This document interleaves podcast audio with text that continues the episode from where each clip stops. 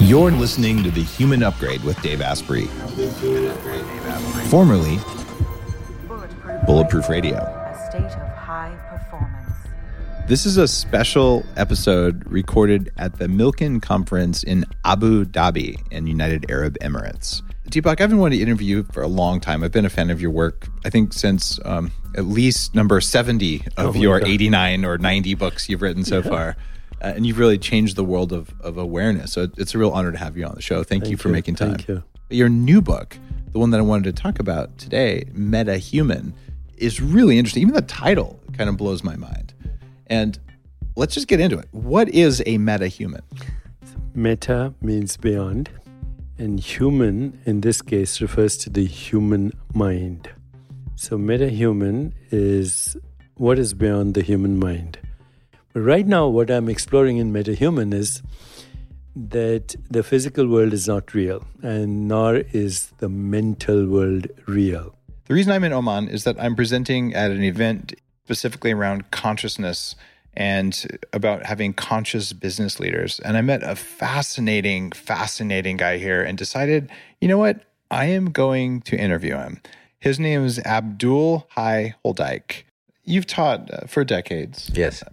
One of the interesting things I teach, I don't know if you know about, it, is a, t- a typology that I find actually very useful is the Enneagram.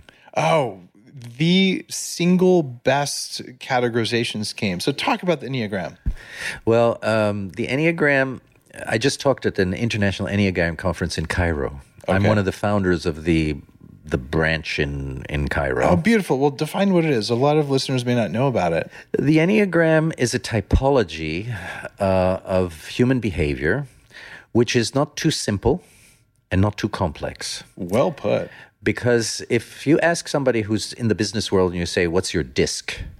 You know, they do these tests, or your MBTI. Yeah. And they'll say, Well, maybe I'm, a, Myers-Briggs, I'm yeah. a this, but they can't remember.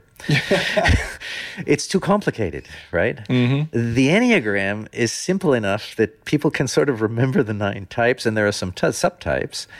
And it really is a uh, it's a very practical system. Now, I was fortunate that um, I, I studied with some of the people who founded the Enneagram, Russ, uh, Russ Hudson, and Oh. Okay. yeah, uh, and Riso. But uh, then I found a teacher who separated the sort of spirituality of the Enneagram from its practicality. And I'm a pragmatist. I won't do anything that doesn't work. And even in Sufism, Mm-hmm. you you know we're not going to believe anything unless you've you actually sense it or you've seen it or it's worked for you. Yes? That is so good. and in the enneagram i keep telling people this in my courses. I say the only time i understood my wife is when i studied the enneagram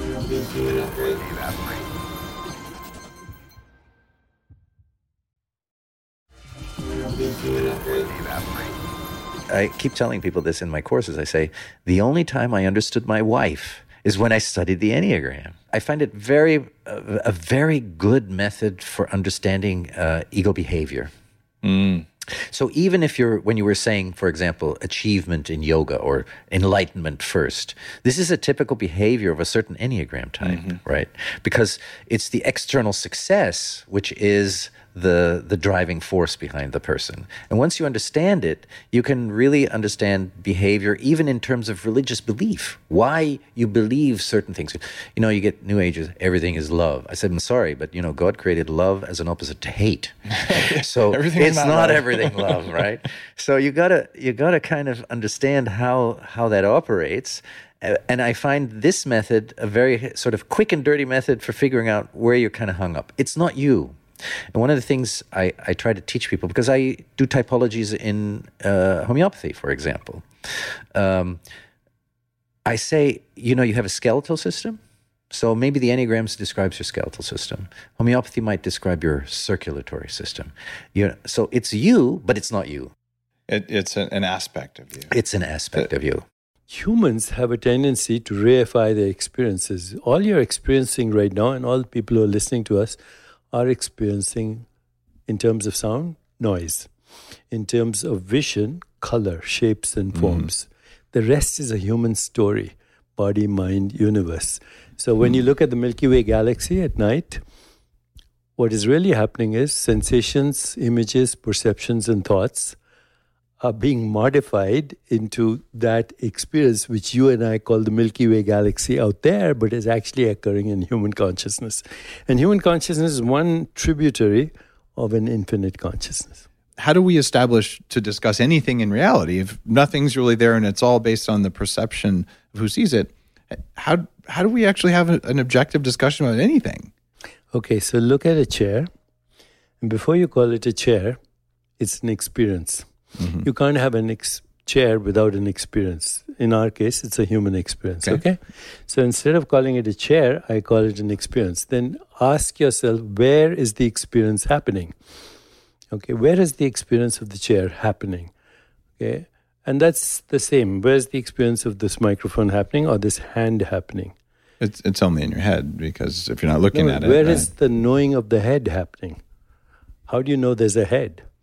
Okay, mm-hmm. how do you know there's a brain? Where is that knowing happening? So when we say awareness is the common ground of all experience, a mosquito's experience, a butterfly's experience, a tree's experience, it has to be aware before it responds to the world. Okay. okay. We now know that trees communicate with each other. Yeah. Honeybees go to a grove, come back and do something called a waggle dance, and every other honeybee knows exactly where to go to find that flavor right. of honey. So they're all having different experiences in a species specific branch of an infinite consciousness. Okay. Okay. Now, you and I agree that's a chair because when you were born, you didn't think it was a chair. You didn't think at all. All you were experiencing was shapes, colors, and forms and sensations. Your parents told you that's a chair. Okay, that experience in consciousness then reified itself. Reified means it became something concrete as a reality, but in fact it wasn't. In fact, every experience, now even these words mm-hmm. and this experience, every it's a discontinuity, which means every time I look at you and look away and look at you again, I'm taking a snapshot, like a selfie or something like that what creates continuity in the movie that we call the world is the presence of consciousness. Okay. So, consciousness gives continuity to perceptual snapshots. Humans have language to express that, and they use different languages with the same meaning. So, once you imbue an experience with a meaning, it becomes the world, it becomes an object. Okay. That chair is an object, we agree but before it's an object in experience, the experience is perceptual activity, not in the brain, because the brain is also a perceptual activity in consciousness. How do you know there's a brain? Why? Because you experience it, not in the brain. Brain has no experience, by the way. This is the biggest conception, misconception. Ask any neuroscientist who knows what they're talking about. If I put a knife through the brain, doesn't feel anything. Okay, so brain doesn't feel pain, it doesn't feel pleasure, it doesn't feel anything. All the brain represents is what are called neural correlates of experience, NCEs. And these are symbolic representations in the same way as this video is, in the same way as a book is. When I read Shakespeare, Shakespeare is not in the ink, but I experience Shakespeare's consciousness in the ink. So everything you see is a symbolic representation of your real self, which is a conscious agent. Now, in spiritual traditions, they call that the soul. It's not a word that cognitive scientists are comfortable with. So they call it a conscious agents. So we are in a matrix of conscious agents collectively projecting the universe the human universe, not a butterfly universe, not a snake universe, all right, not a bat universe. You know, I'm an academic, so I like to define my terms. Okay. So Good. people are very sloppy with the words spirit, soul, emotional mm-hmm. body, energy. So I, you know, from my uh, energetic practice and my holistic practice and my Sufism and my thing, I've set up this model and. Uh, you'll see tomorrow on the on the slides what one of my enneagram teachers taught me all models are false, but some may be useful. George Box. well said. Right? And so I don't care how sophisticated your model is, it's false because mm-hmm. it cannot encompass all of reality. It's a model. It's a model. Unless you have a life size map of, of the country, in which case it's not useful. Exactly. Okay. And so the model here is that the energy body, and this is traditional for almost all alternative medicine, is a regulator. Mm-hmm. It regulates the emotional, mental, and physical body. So, whenever there's a trauma to any part of the body, whether it's mental, emotional, or physical, the energy body is the mediator. It decides on the basis of what it thinks is the best solution. This is what we call the self healing capacity of a human being. They have fantastic self healing capacity. The energy body has that capacity, but it also has the capacity to put symptoms where it will do least damage to the system Okay. Yep. because it's trying to regain a balance. So, if, for example, uh, you get a, a concussion or something, it will decide whether it's just going to give you headaches or it's going to give you depression. And in Yeah. homeopathy, we have a hierarchy in terms of the seriousness of the symptoms. It's going to try and put it in the least damaging place, but it can get stuck there. And once it's stuck, what you really want to do is just unstick it Okay. and you can use Chinese medicine, Tibetan medicine, whatever it is to get the system unstuck, and it will then do the work to unstick itself It's designed to regulate itself. because it's regulate, designed to regulate itself. So the remedies or the, the medicines, which contain nothing, um, are a kind of energetic push to the system. And you know, like in Germany, for example, you can buy homeopathic remedies over the counter, and currently there's a kind of pushback from modern medicine against Yeah. homeopathy in particular. But you can find, you know, because that's part of what I do, you can find uh, primary care clinics in Calcutta that treat 1.2 million people per year, and they do satisfaction surveys on the results of homeopathy versus, and they get amazing results. And it's not a perfect system. Nobody said it was. It might Yeah. not work for you. It might work for somebody else. But when you've seen it work, then you see you re- you realize that all it needs is a little bit of a push, and it starts regulating. and and it works better than placebo in many of the studies I've Yes. seen. And Yes. then there are also the skeptic studies who say, look, it doesn't work like that. And one thing I've learned uh, after you know 20 plus years of, of working with various people in functional integrative anti-aging medicine and all that is that there's there's three variables anytime you're, you're dealing with this there's the patient there's the condition and then there's well we'll, call it four things i said three but there's the patient the condition um, there's the healing practitioner. modality Yes. and then the practitioner. Practitioner. and how important is the practitioner in homeopathy versus other types of medicine In all medicine, the practitioner may, plays a huge role. thank you Okay, it doesn't matter does. what it is. And for people who say, "Well, it's placebo," I said, "Yes." Exactly. I've been to medical conferences where I've been asked to speak about homeopathy, and the drug company tells me 43% is placebo and 52% is the drug. I said, Well, why aren't you using the placebo? Right? It's a lot more It's a lot the drug, safer. right? right? So, yes, homeopathy consciously, the fact that you would have to sit for an hour and a half and talk about all aspects of your life is a healing situation. And that's placebo, right? Mm-hmm. Because again, we're stimulating the self healing capacity of the body. So, if I can use the placebo, why not?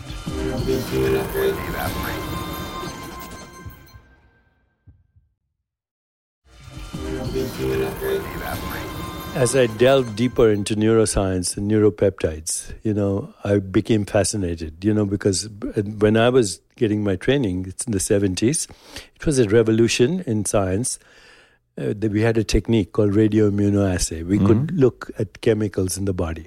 I had a colleague we were looking at in the lab oxytocin, dopamine, serotonin. These are molecules of emotion. What happened is I was so charged, psyched by this experience that, you know, now we have a molecular basis for thought or feeling. I went to a spiritual master in India and very passionately shared this with him. And he smiled and he said, Those molecules aren't real. They are human names for an experience. wow Okay. And I thought about that a lot. Then I delved into Buddhism. Then I delved into Kashmir Shaivism. Then I went into straight into Vedanta, the non dual traditions of the world.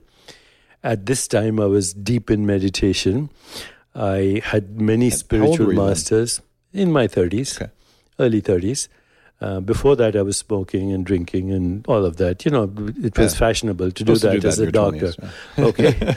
Uh, but now I was in deep meditation and I had many spiritual masters, one in particular, but many. I met many healers that were discounted by modern science, and yet I was trying to figure out what were they doing because I was seeing it changes. works. Yeah, Yeah. it works.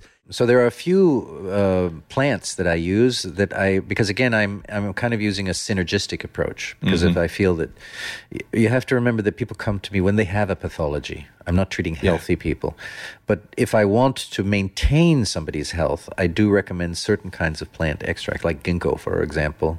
Yeah. Um, berberis is a very good one. oh yeah. Um, love golden seal, which is limited because they had some problems with that. But uh, I usually uh, order my herbs from England, from the herbal apothecary.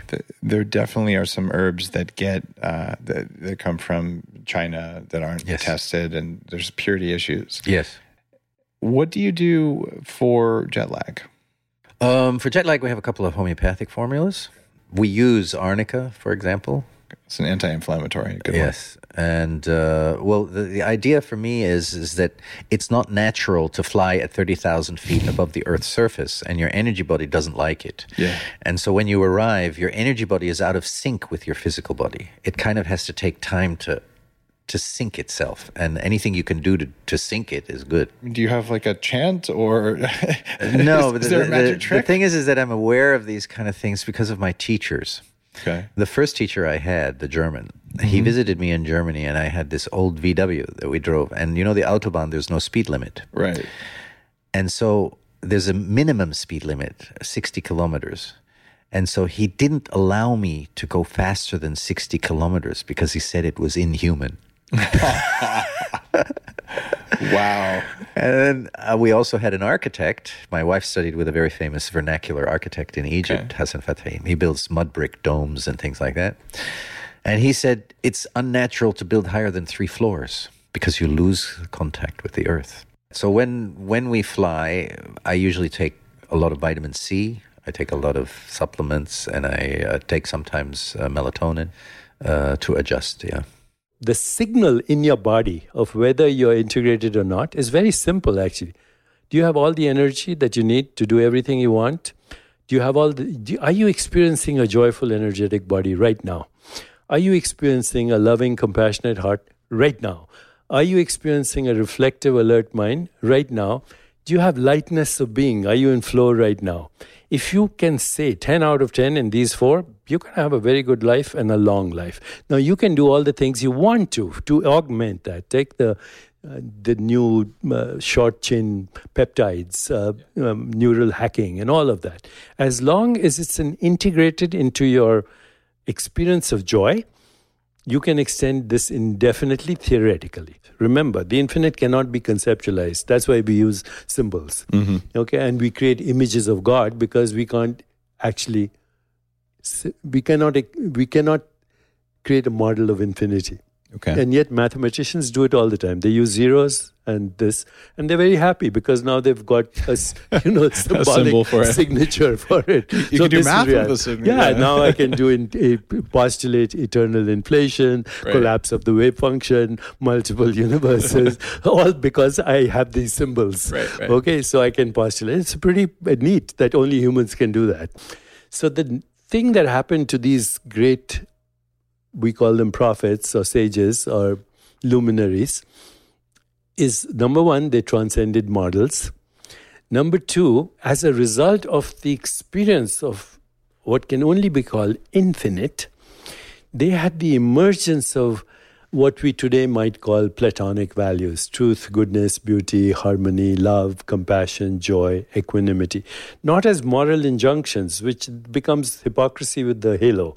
You know, it was their natural way of being.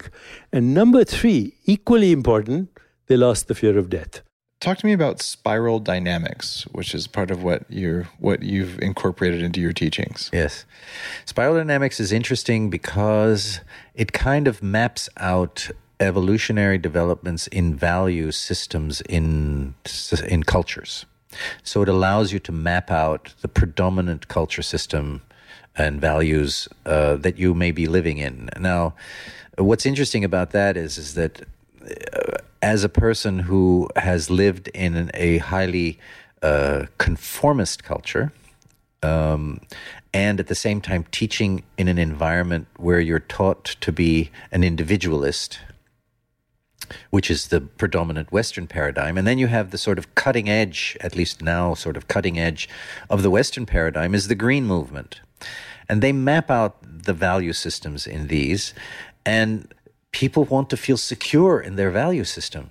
They don't want the system overturned and a totally new value system to appear. And it's one of the reasons why I think fundamentalism has, has arisen in many of these societies because it's a kind of retraction to the familiar uh, values that they hold. And it doesn't really have a lot of tolerance because the values are this skin that I was talking about, you know, the the the outer forms, and so uh, it's very uh, problematic. And many of the students that graduate from the American University are conflicted because they have a one kind of value system, and then they have to go home and live in another value system.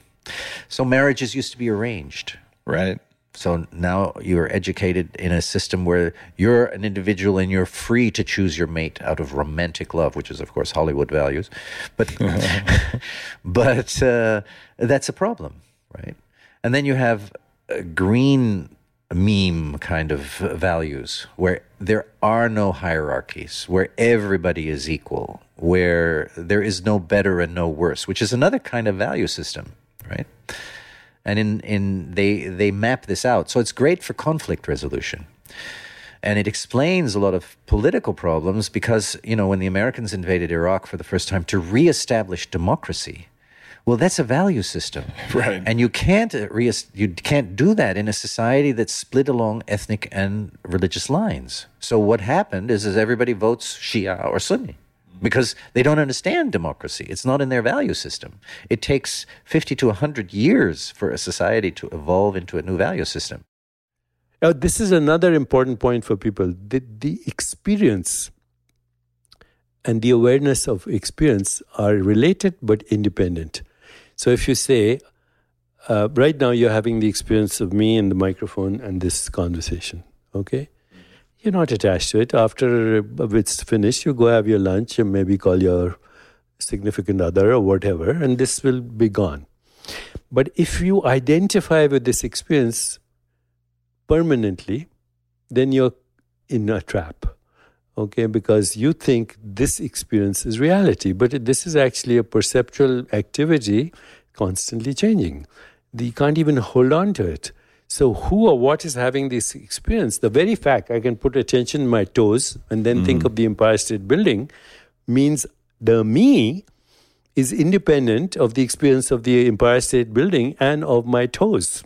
Wow. Okay. Okay. Uh, how much how much time, how much investment of energy, how long does it take to uh, become metahuman? None. None. Is that because time doesn't exist? yes. And you have to get in touch with okay. that part of you which is timeless. And you know, some people take it, it's it's very fascinating to me. It's like a fruit that's ripening mm-hmm. and then one day it drops. Okay, it was the time. And then it reality is no longer what you thought it was. Now, some people tap into it in a fragmented way artistic uh, savants, mm-hmm. mathematical geniuses, musical geniuses. Actually, now that I'm so intrigued by this, I actually look at these anomalies. I know a kid now who can read his mother's thoughts. So he looks, he's in, on a computer, mother is reading a book in the back, and he doesn't have access to what she's reading. And I have given the mother letters to read, numbers to read, um, actually even nursery rhymes or whatever stories mm-hmm. to read. He's typing them on the computer with a little difficulty because he has mind body dysfunction, autism, mm-hmm. etc. But he's typing out exactly what she's doing. So finally, I went to him. I said, "How do you do it?" Simple kid. He says, "I love my mother so much. I can get inside her consciousness, and then I see what she sees, and I type it out." It- for him, it's not a big deal. Now, of course, he has very limited access to this reality because he's on the spectrum and other realities are edited out for him. Mm-hmm. So, you know, there's a very kind of thin line between savants, geniuses, psychotics, sages, and enlightened masters, and those who are experimenting with LSD. They're all in the same motley group.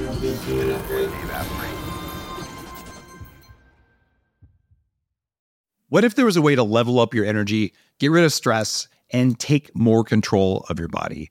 Welcome to Quantum Upgrade. This is a new technology that taps into quantum energy to help you feel amazing. Quantum Upgrade has a lot of different products that help protect you from EMF and help activate your body's natural healing abilities. You can expect better sleep, more resilience, less stress, and better blood flow.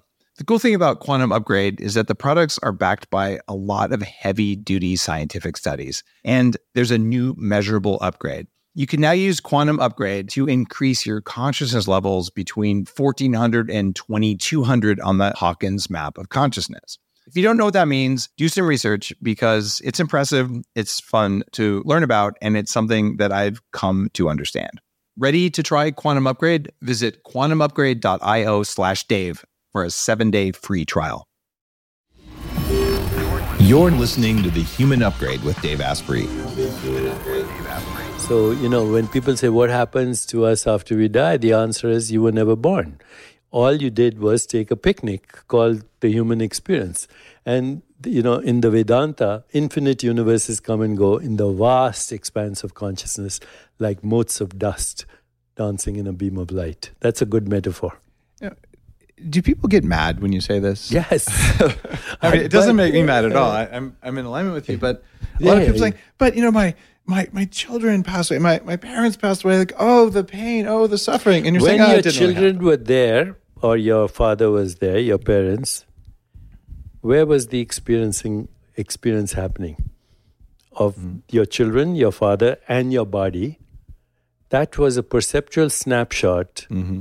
You know i recently i just heard from a nursing student that i knew when she was 19 okay and i was 23 we had intense conversations about oh, consciousness brain this that and the other. Then she went off to la i was in boston.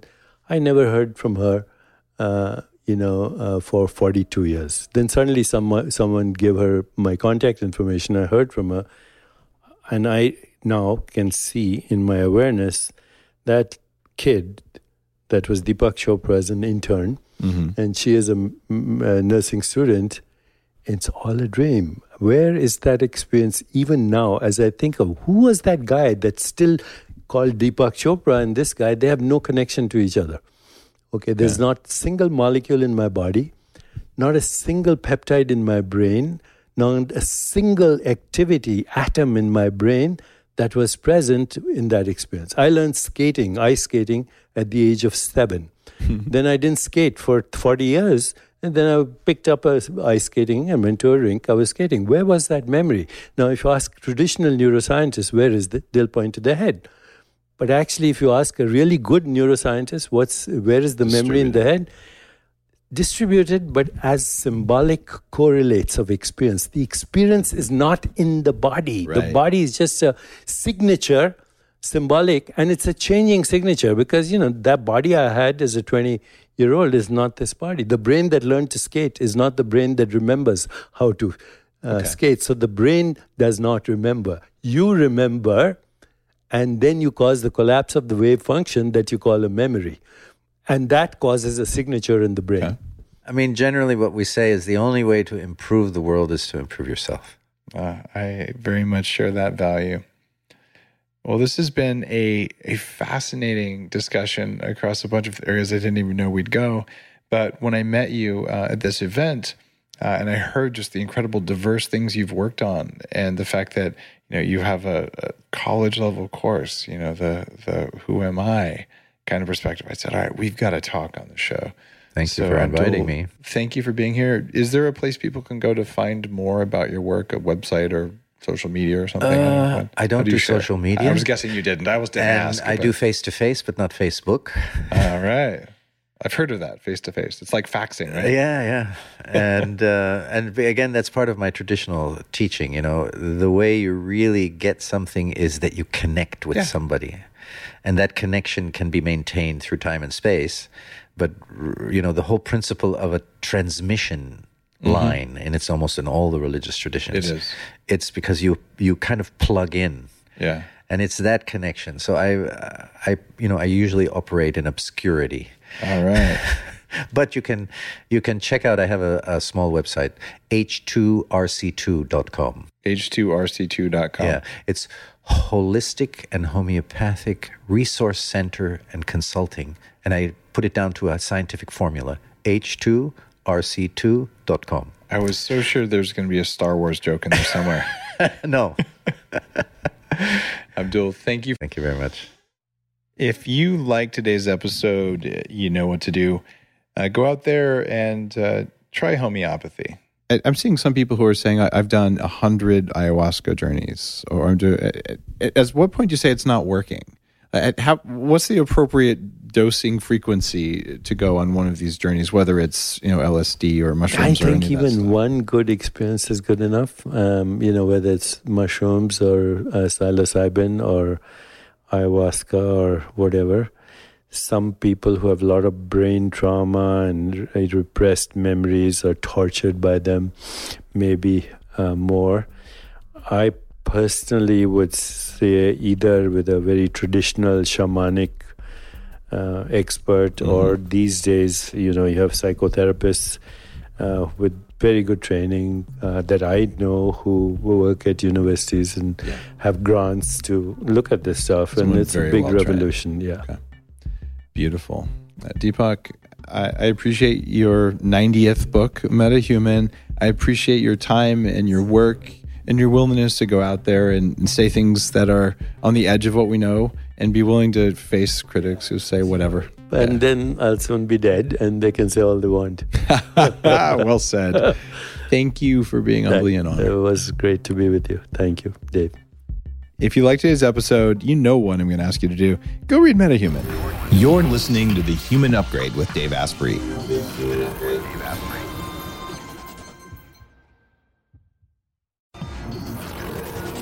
The Human Upgrade, formerly Bulletproof Radio, was created and is hosted by Dave Asprey. The information contained in this podcast is provided for informational purposes only and is not intended for the purposes of diagnosing, treating, curing, or preventing any disease. Before using any products referenced on the podcast, consult with your healthcare provider, carefully read all labels, and heed all directions and cautions that accompany the products. Information found or received through the podcast should not be used in place of a consultation or advice from a healthcare provider. If you suspect you have a medical problem or should you have any healthcare questions, please promptly call or see your healthcare provider.